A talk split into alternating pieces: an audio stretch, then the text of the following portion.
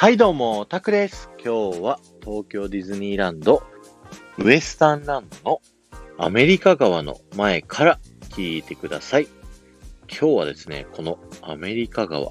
東京ディズニーランドがオープンした時のですね、思い出の話をしたいなと思っております。えーこのアメリカ川ですね、ディズニーランドのかなりの広範囲のね、敷地を占めている大きな川だったんですけど、えー人工の川なんですよね。このディズニーランドがある舞浜はですね、もともと埋め立て地なので、海を埋め立てて、えー陸を作って、そこにですね、さらに水を流すといった工事が行われて、まあ、この今あるですね、アメリカ川を作ったんですよね。それでですね、このアメリカ川、とってもロマンチックなエピソードがありましてですね。これは、1983年の3月にですね、東京ディズニーランドのグランドオープン前に、一瓶のですね、本物のミシシッピ川の水がですね、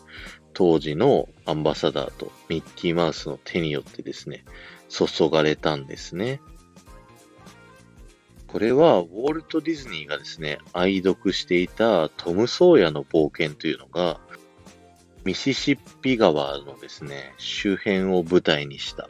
物語だったからなんですね。このアメリカ川にミシシッピ川の水を流すことによって、この川にですね、命を宿したという、なんともね、素敵なエピソードだと思います。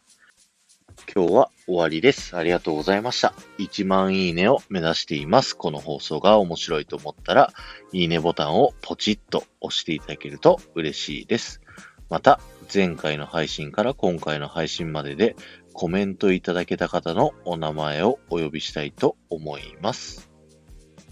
えー赤と白の水玉リボンさん、マイカさん、スズランさん、フック船長さん、ありがとうございました。えー今週はですね、このアメリカ川周辺のですね、エピソードをお話ししてみようかなと思っております。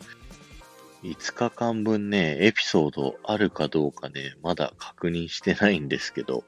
頑張ってやってみたいと思います。ではまた。